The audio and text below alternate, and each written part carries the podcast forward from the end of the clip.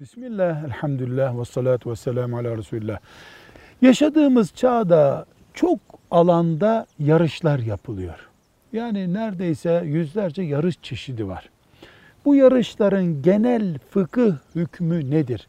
Yani yarış kelimesine Müslüman olarak nasıl bakacağız biz? Diyoruz ki konusu haram olmayan şampanya patlatma yarışı gibi mesela maazallah haram olmayan Müslümanın ibadetini ve insani vazifelerini etkilemeyen, aksattırmayan mesela anasının babasının hizmetine e, gitmiyor veya namaz kaçırıyor bu yüzden böyle olmayan.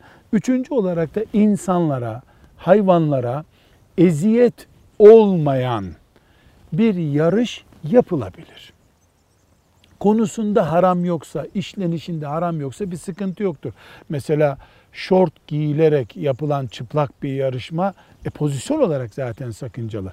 Hatta yarışmaları bir eğitim konusu olarak da görmemiz mümkündür. E, eğitim konusu olduğu için de bu teşvik bile edilebilir.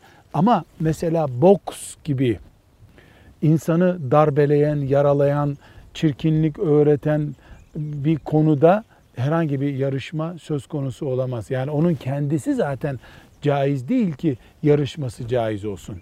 Velhamdülillahi Rabbil Alemin.